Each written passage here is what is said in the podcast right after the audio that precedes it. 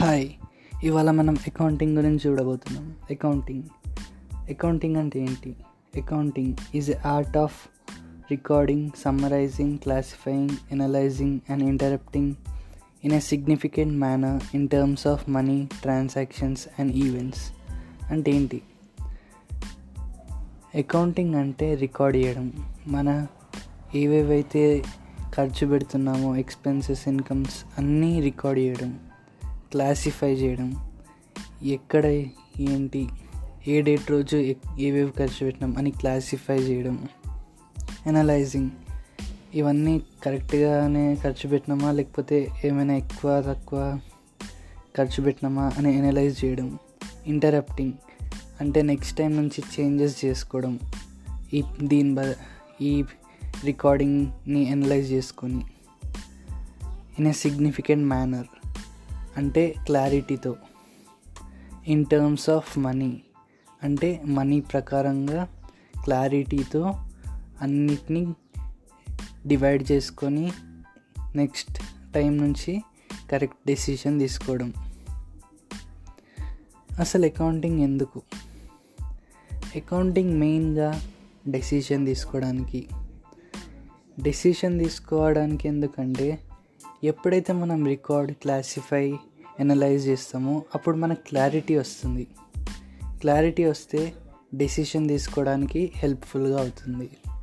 Clarity లేకుండా కూడా decision తీసుకోవచ్చు కానీ డెసిషన్ సక్సెస్ అవుతుందని గ్యారంటీ లేదు. క్లారిటీ కోసం అకౌంటింగ్ ఇంపార్టెంట్ అది కూడా మనీ యాక్స్పెక్ట్ మనీ యాక్స్పెక్ట్లోనే మనీ ఎందుకంటే అకౌంటింగ్ ఓన్లీ మనీ టర్మ్స్నే ఆలోచిస్తుంది. వేరే టర్మ్స్ ఆలోచించదు.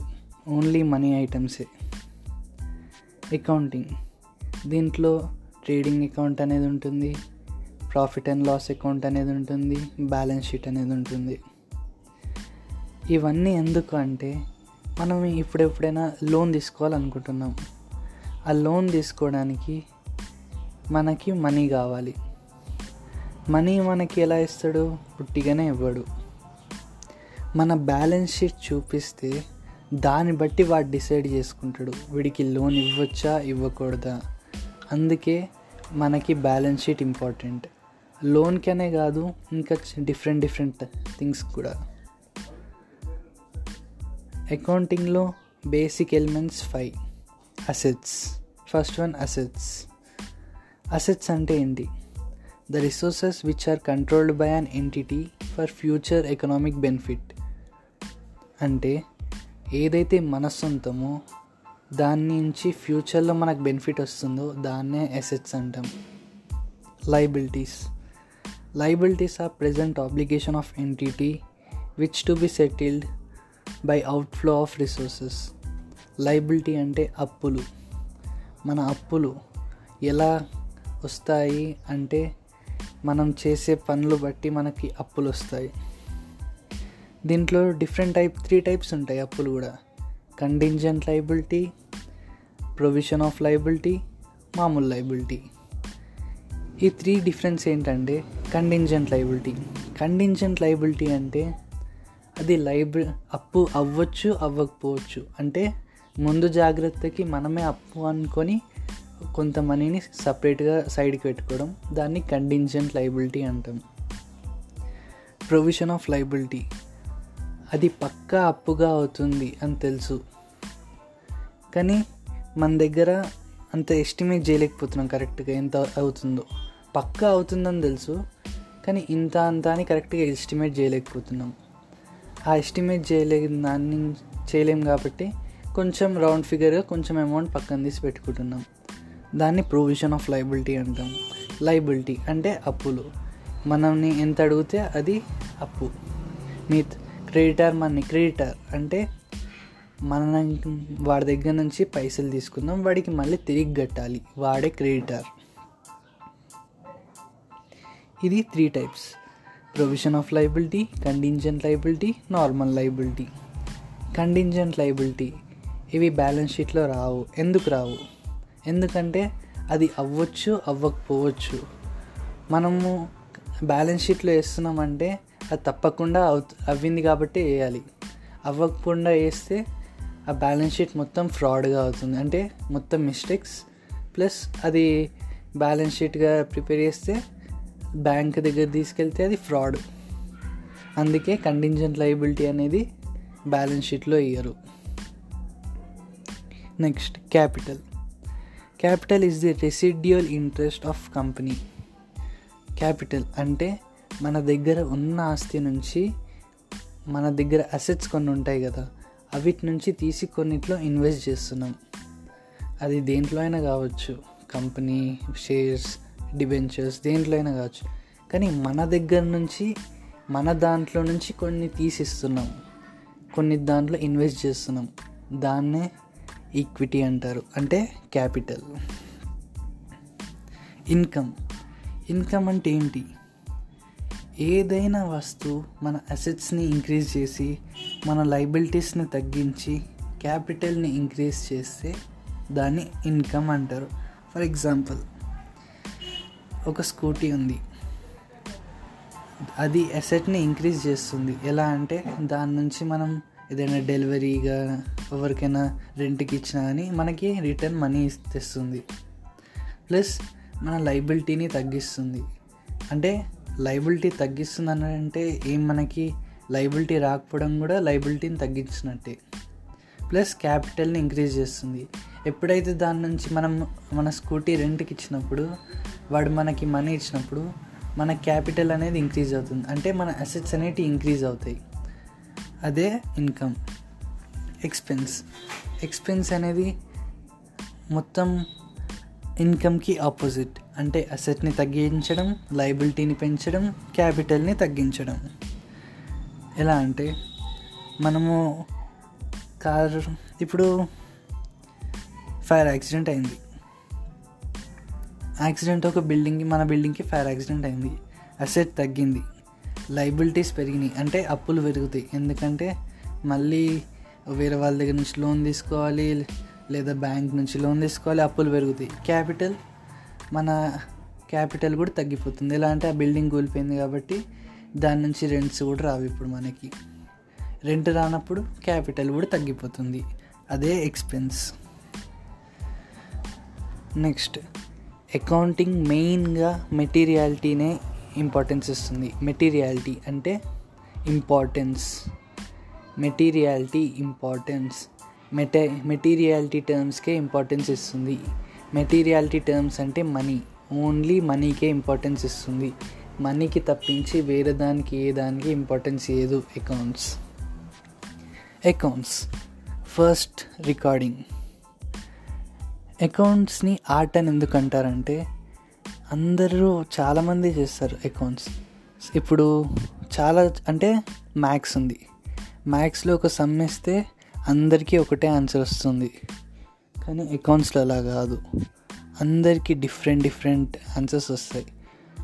ఎందుకంటే ఒకటే మెథడ్ ఉండదు. డిఫరెంట్ మెథడ్స్ ఉంటాయి. కాబట్టి మ్యాథ్స్ లాగా సైన్స్ లాగా ఒకే ఆన్సర్ ఉండదు అకౌంట్స్లో ఎప్పుడు.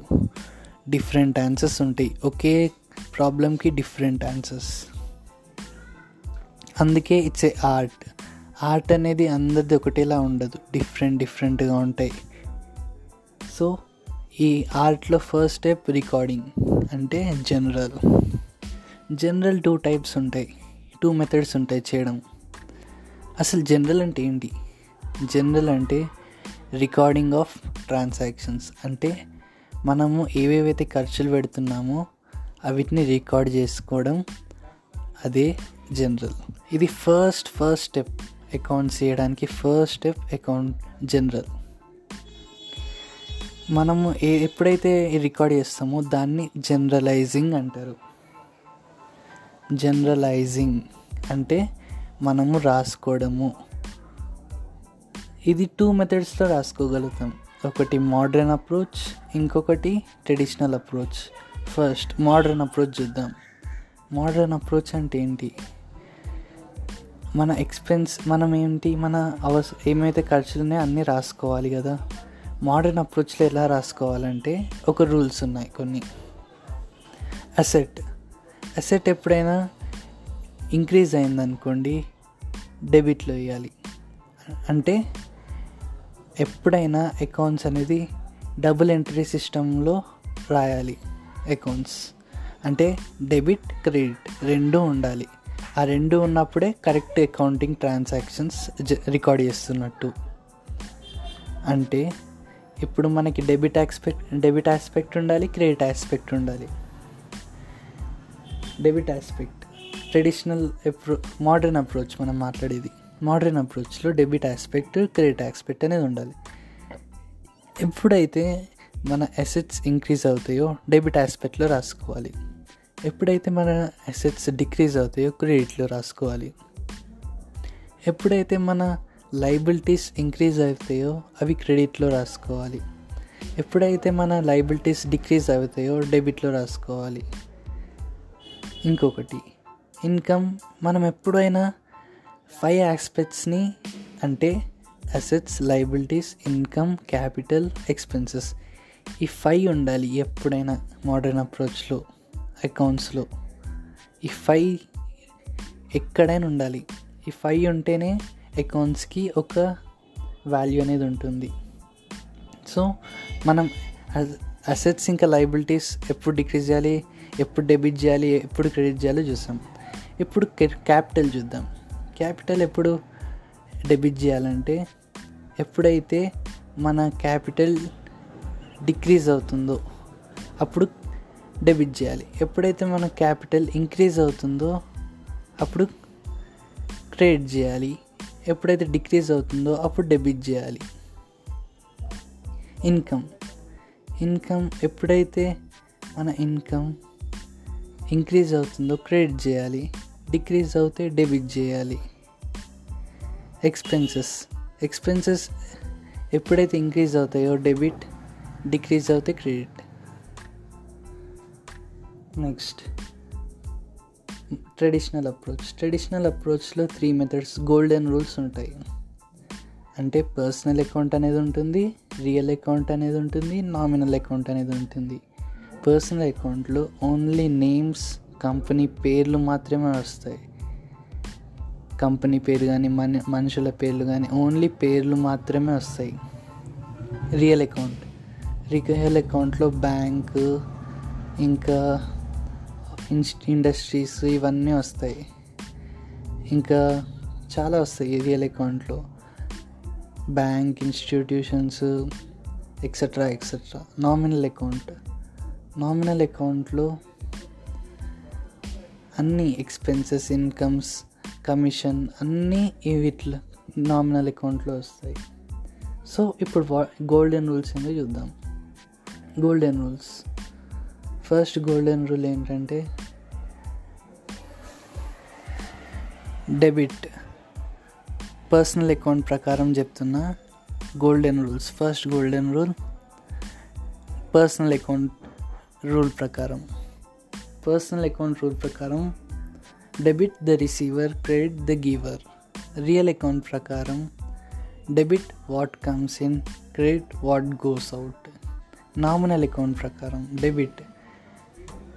Expenses and income expenses and liabilities క్రెడిట్లో ఎక్స్ ఇన్కమ్స్ అండ్ గెయిన్స్